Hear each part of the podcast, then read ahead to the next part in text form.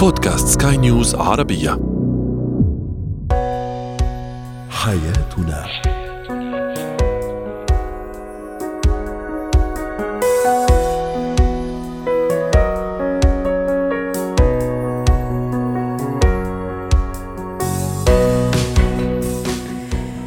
مستمعينا الكرام أهلا بكم معنا إلى حياتنا. فضاؤكم اليومي الذي يعنى بشؤون الأسرة وباقي الشؤون الحياتية الأخرى والذي يمكنكم الاستماع اليه عبر منصة سكاي نيوز dot com slash podcast وباقي منصات سكاي نيوز العربية الأخرى شاركونا أيضا عبر رقم الواتساب 00971 561 886223 معي أنا آمال شاب. اليوم نتحدث عن الشريك الذي عانى اليتم وهو صغير أو ممكن حتى وهو كبير. كيف يؤثر هذا اليتم على علاقة الشريك بالطرف الآخر؟ كيف نتصرف مع الطفل الذي يرى نفسه قبيحا دائما وأخيرا ماذا تفعل عندما لا تريد العمل أو عندما تستيقظ في يوم ما وتتكاسل عن الذهاب لعملك. هو وهي. اليوم نتحدث عن شريحة معينة من الأزواج أو الزوجات أولئك الذين عانوا اليتم سواء في طفولتهم أو حتى وهم كبار هل يؤثر هذا الموضوع على علاقة هذا الشريك الذي فقد أبويه أو أحد أبويه صغيرا أو كبيرا على علاقته بالطرف الآخر هل يحتاج الأمر لتعامل من نوع خاص؟ دعونا نتعرف على الموضوع من زواياه النفسية السيكولوجية مع الدكتور هاني الغامدي المستشار النفسي والمحلل النفسي والمستشار الاجتماعي ضيفنا العزيز من جدة سعد أوقاتك دكتور هاني ما هي خصوصية التعامل مع شريك يتيم؟ أهلا وسهلا بك سيدة أمان. وبكل المستمعين والمستمعات الأكارم. اولا خلينا نعرف بس هل هناك آه، من فروقات موجودة لدى هذا اليتيم؟ حينما نتحدث عن اليتيم. هل هو كان في دار الأيتام ولا يتيم؟ بمعنى إنه ربى مع أمه بدون أب أو رمى مع أو ربى مع أب بدون أم. م. فبالتالي هي العملية تحتاج إلى شوية تفصيلات. وأنا أنا أشرت في البداية أنه فقد أحد والديه أو كليهما ونعم أنت الآن ضفت موضوع كثير مهم اللي ممكن تربى في دار أيتام بعيدا حتى عن الدفء العائلي دفء مثلا نقول الجدين دفء الأعمام الأخوال وما إلى ذلك. احسنت اذا بالتالي إذا كان في دار أيتام فله توصيف وإذا كان في بيت الأسرة ولكن بفقدان أحد الوالدين فله توصيف آخر. لكن عموما بالمجمل عشان ما نقدر وقت البرنامج ما حيقدر يتحمل. إنه إحنا نفصل في هذا الأمر بالمجمل الشخص اليتيم يحتاج إلى نتوقف هنا. كل شخص يا أمال عنده خلينا نقول مثل التوانك مثل البطلز موجودين في عقليته ونفسيته. هذا الشخص يحتاج إلى تعبئة هذه البطلز من مشارب مختلفة. اليتيم غالبا بيكون عنده قصور في إنه يعبيها من المشارب المختلفة اللي هي من التفاعل مع الأصدقاء، التفاعل مع الأهل، التفاعل مع الأب، التفاعل مع الأم، لأنه عنده نقص في المنتج داخل هذه البطلز لو جاز التعبير، اذا بالتالي حينما يتزوج يريد أن يعبئ كل هذه البطلز من مصدر واحد، هنا تيجي قضيتنا اليوم. اليوم قضيتنا بأنه هذا الشخص اليتيم يحتاج إلى تفعيل أكثر وتعبئة أكثر لحرمانه من عدة مشارب كان من المفترض إنه هو يأخذ منها التوازن النفسي والمشاعري ولكن لا توجد هذه المصادر لأنه هو أصلا يتيم أو كان في دار أيتام أو إنه كان فاقد لأحد الوالدين. اذا لما يجي من نصيبه الطيب إن شاء آه. الله مع آه، شريك يراعي هذا الجانب هنا نقدر نفصل وأسمع سؤالك أول رائع. أنا راح أخذ من من فكرتك أو من تعبير حضرتك دكتور هاني اللي هو يحاول إنه يعبي هذا البطاريات هذا صح التعبير وهو عم يحاول يعبيها دكتور هاني هل عارف في عقله الواعي واللاواعي حتى إنه عم يتصرف هذا التصرف لأنه فعلا هو محروم منه أو انحرم منه ولا لا أحيانا يعملها بشكل خلينا نقول لا إرادي وعلى الطرف الآخر إنه ينتبه لها يعني بشكل جيد. جميل. لذلك إحنا عندنا برامج كنا بنقدمها للأيتام في دور ال- في دور الأيتام. آه كيف نعزز لهم القوة الذاتية؟ وانه في الآخر حرمانهم من الأب أو الأم أو بالبوث أو الاثنين. لا يعني ذلك فقدانه لذاته ولمقدراته ولنفسيته اللي ممكن تتدمر إنه والله أنا يتيم. نحن الآن نواجه واقع.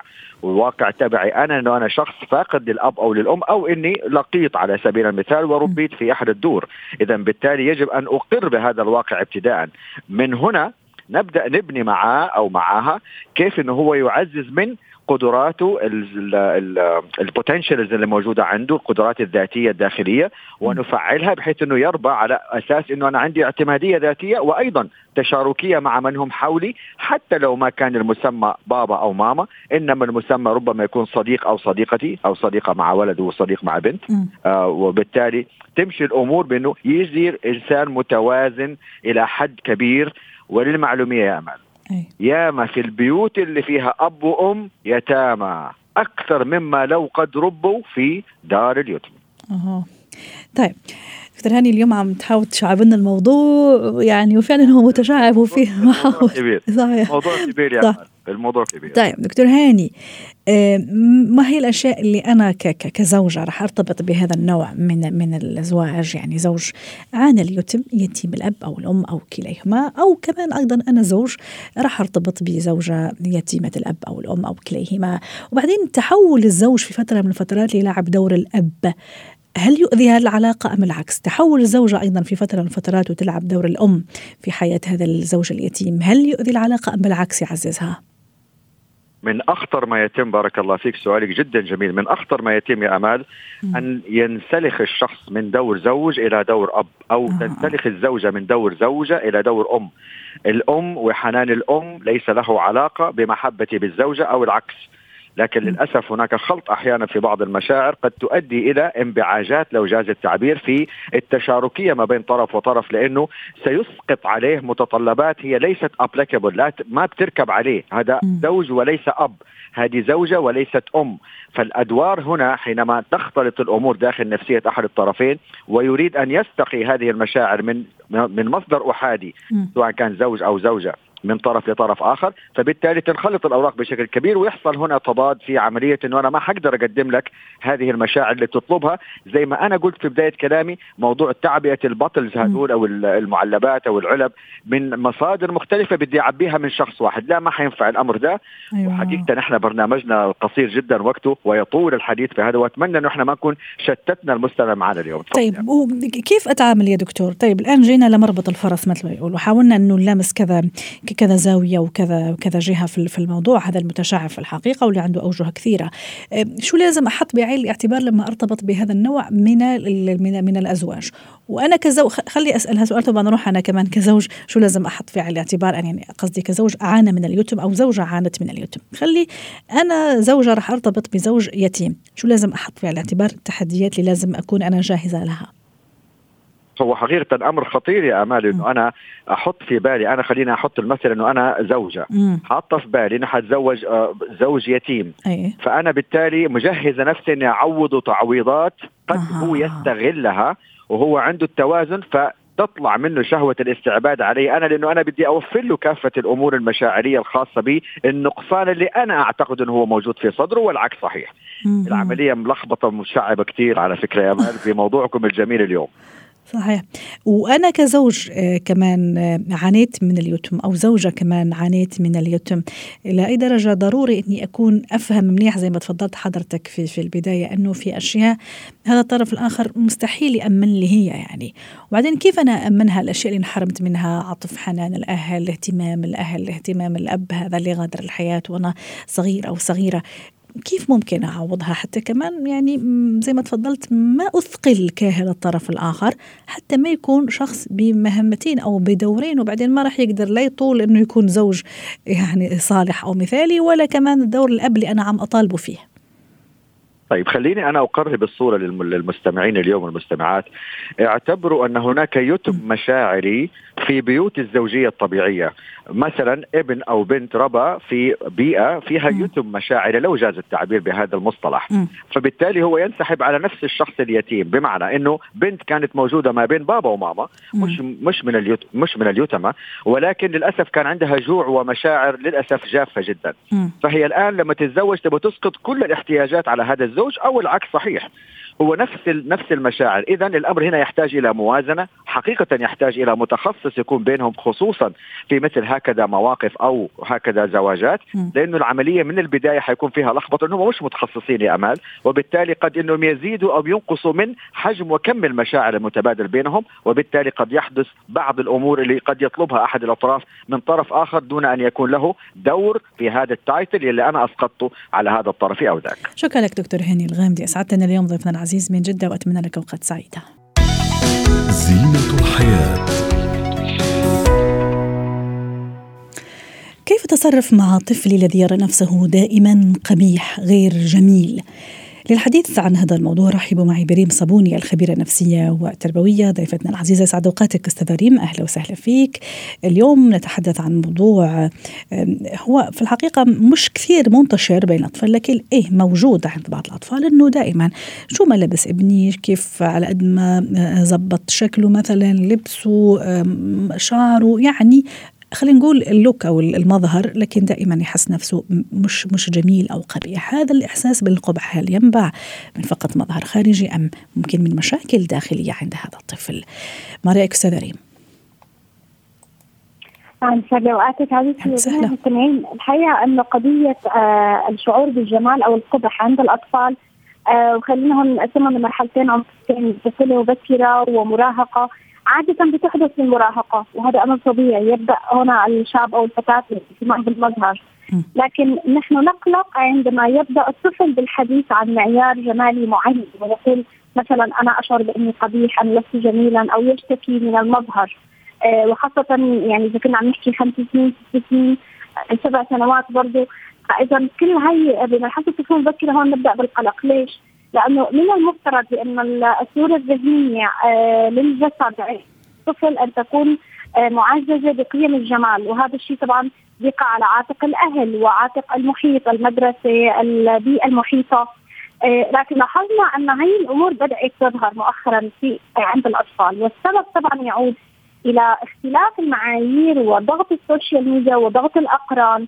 وأيضا آه، آه، في كمان يعني دور بيلعب الإعلانات التجارية للمظاهر اللي دائما بتبقى بيرفكت أو بتبقى مثالية جدا آه، حتى في ألعاب الأطفال اللي بدنا نلاحظ وهذا الشيء بيظهر عند الفتيات خاصة يعني بالمناسبة لانهم من أكثر حساسية لمعايير الجمال والاهتمام بالمظهر. جميل. طيب أستاذة ريم كيف أتعامل مع هذا النوع من الأطفال إذا فعلا عنده دائما هذا المشكلة إنه قبيح إنه شكله مش حلو إنه أصحابه خلينا نقول مثلا عم يتنمروا عليه يضحكوا على شكله على أسلوبه على طريقته. كيف أتعامل مع هذا النوع؟ ممكن حتى لدرجة إنه يرفض يروح المدرسة ممكن يرفض يطلع معي لمشاوير لا يعني وين يكون في تجمعات دائما أشخاص يرفض إنه يطلع أمامهم. نعم نحن على حتى نعرف نعالج الخلل بالصورة الذهنية عن الجسد. آه، نحن لازم نعرف السبب الذي يدعو هذا الطفل للقول عن نفسه بأنه قبيح صح. أو شعوره بالقبح. صحيح. فأول شيء لازم أعرف هو من أين أتى بهذه الفكرة. هل آه هو يعني آه تعرض لتنمر فعلا؟ هل حدث أم قارن نفسه بأحد المشاهير أو فعاليه ظهرت آه لديه على ال social media أم أنه وغالبا بصراحة هذا اللي بيحدث لأنه سمع من المحيط من أم أم أو أب أو حتى جيران أو أقرباء. مثلا ممكن يقولوا والله لا فلان مثلا ابنك أحلى أو في مقارنة. لا أنعم لا كذا. فاذا نحن ننتبه للكلمات المحيطة بالطفل.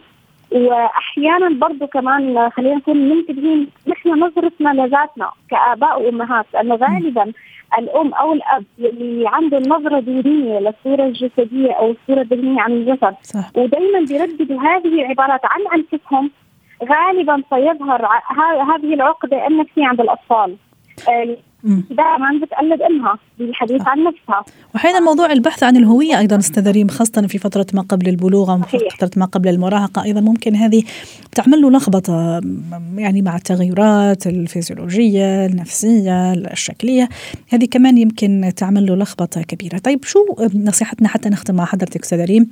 نصيحتنا الذهبية لكل أباء وامهات اللي يعانوا فعلا من هذا المشكل مع أطفالهم وأبنائهم باختصار. نعم. أول شيء نحن ذكرنا أنه حنبحث عن السبب من أين أتى بهذه الفكرة؟ ونثبت له بأن هذه الفكرة غير صحيحة، اولا نحن نريد أن نقول للطفل الذي يشعر بأنه اولا هذا خلق الله وخلق الله دائما هو جميل و أن نعزز هذا الشيء من خلال أنه انظر إلى شكلك. على فكرة إحنا ممكن نهتم بنظافتنا ممكن نهتم بلياقتنا. وهذا الشيء آه كافٍ جدا حتى نكون بمظهر لائق.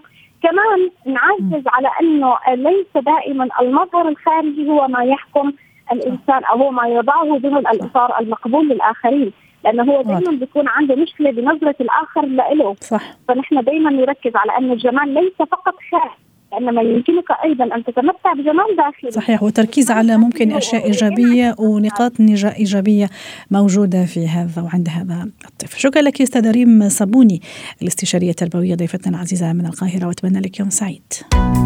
مهارات الحياة. اليوم في مهارات نتحدث عن آه، التكاسل أحيانا عن الذهاب للعمل. ما العمل في هذه الحالة؟ رحبوا معي بفاتن سلامة مدربة مهارات حياة ضيفتنا العزيزة. أستاذة فاتن قد نتكاسل أحيانا لأسباب ما ممكن صحية جسدية ممكن حتى مشاكل أحيانا نفسية قلق عن الذهاب للعمل. كيف أتعامل مع هذه الأيام التي تنتابني أو مع هذه اللحظات التي تنتابني؟ قد يعني أفكر فيها في عدم الذهاب للعمل. هل أبحث اولا عن أسباب عدم رغبتي في الذهاب للعمل ام أم ماذا؟ آه أمان مساء الخير عليك. وسهلا الخير على كل المستمعين. آه إحنا بنتكلم بصورة آه عامة على على فكرة فقداني لعمل شيء معين أو فقداني الشغف في إن أنا أروح الشغل في ان أنا أعمل شيء كنت بستمتع بيه. في ان أنا حتى أوقات الأم بتصحى الصبح من النوم بتبقى مش قادرة حتى تعمل رسالتها في الحياة. بس نحن يا فاتن نحكي عن فقدان الشغف اللي يصير مرة عرفتي كيف؟ مش اللي خلاص أنا فقدت الشغف وما صرت أحب أروح آه. العمل أو كأم زي ما تفضلتي حضرتك. النهارده من النوم آه مفهوم. تماما. مرة بيجي. تماما. إزاي أقدر أتغلب عنه صح. وكيف أشجع نفسي وكيف يعني أحمس نفسي خليني أقول؟ تمام. آه آه أنا دايما بقول لما لما لما تحس إن أنت وقفت افتكر أنت بدأت ليه. يعني م. لما أحس إن أنا مش قادرة أكمل النهارده مش عارف أروح الشغل آه مش قادر أعمل المهمة اللي في إيدي افتكر أنت بدأت ليه. افتكر الوظيفة اللي أنت وصلت لها دي قد إيه سرعت عشان توصل لها. افتكر ملايين الناس اللي اللي اللي, اللي عايزة تكون في مكانك دلوقتي. خلي عندك دايما جراتيتيود أو امتنان للي أنت واصل له. طيب سريعا أنا وصلت لده؟ وصلت لده لأن في تراكمات بتحصل جوايا في مخاوف عديدة أنا تعرضت لها على مدار فترات طويلة جدا تراكم خوف من إن أنا أسيب الشغل خوف من إن صاحب العمل يصحى الصبح يقرر إنه يسيبني خوف من المنافسة الغير شريفه في العمل خوف من عدم استحقاقي أو عدم نيل الزيادة في الراتب أو أو الترقية أو ما إلى ذلك، مخاوف عديدة تفضل تتراكم جوايا. لا أعبر عنها ولا أتخلص منها بصورة مستمرة. يعني بيجي لي فبتخلص منه. بعمل ال 20 دقيقه اللي هو اللي إحنا بنسميها الاوديت الأسبوعي إن أنا بشوف إيه اللي حصل لي كويس في حياتي العملية الأسبوع ده إيه اللي أنا عملت كويس إزاي أقدر أحسن من المهارات بتاعتي للفترة القادمة.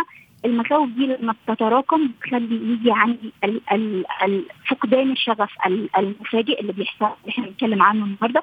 مش عايزة أروح الشغل مش عايزة أعمل أي حاجة مش عايزة أكلم حد. فبالتالي عشان أقدر أتغلب على الحاجة اللي حصلت لي فجاه لازم التراكمات دي أنا كمان أتغلب عنها. رائع. موضوع التركيز على هدفي اليوم تحديدا اللي أنا مش حابة اليوم أروح فيه للعمل. إلى درجة كمان مهم. يعني أقصد أسأل السؤال الآتي ما الهدف اليوم أو شو شو راح أعمل؟ شو الإنجازات أو المهام اللي راح أنجزها اليوم؟ هل هذا راح يساعدني أو يشجعني أكثر إني يحمسني مرة أخرى؟ المكافأة أيضا أكافئ نفسي بنفسي أقصد. هل هذا كمان تشوفيه من الأشياء أنا اللي ممكن أنا اللي ماشية تحمسني؟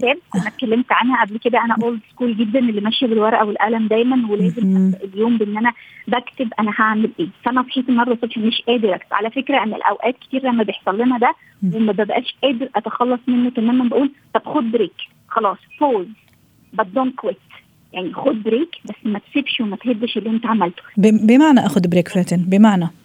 break break إن أنا break إن أنا آخد break mentally من كل حاجة بعملها. آخد break physically قد يكون يوم قد يكون غدا مع حد من الأشخاص اللي بيعطيني طاقة إيجابية.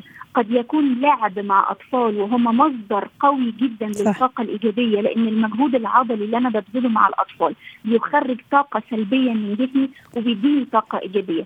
دايما كل فترة محتاجين نقعد مع طفل ومحتاجين نقعد مع شخص كبير في العمر. الطفل بيعطينا طاقة إيجابية والشخص الكبير في العمر بيعطينا من الحكمة ومن الموعظة ما يحفزنا إن إحنا نكمل في الحياة وندرك إن الحياة رحلة. إذا وقفنا عند كل مشكلة إحنا بنتعرض لها فمش هيكون في أي هدف أو أي جول يعني من, وجودنا في الحياة. وبالتالي أنا لما يجي لي حالة فقدان الشغف أو حالة إن أنا مش عايزة أكمل مش عايزة أروح الشغل النهارده لازم إن أنا مش هقول إن إحنا to resist أو إن أنا أقاوم ده لا أنا لازم أفتكر لازم أرجع لأهدافي لازم أحفز نفسي أيوة. أو إن أنا خلاص فعلا مش قادر فأنا آخد ال break اللي مدته قصيرة واللي هيديني طاقة واللي هيشحنني تاني عشان أقدر أواجه وأقدر أكمل الدايرة والسلسلة اللي أنا ماشي. شكرا لك فاتن سلامة مدربة مهارة حياة ضيفتنا من القاهرة. حياتنا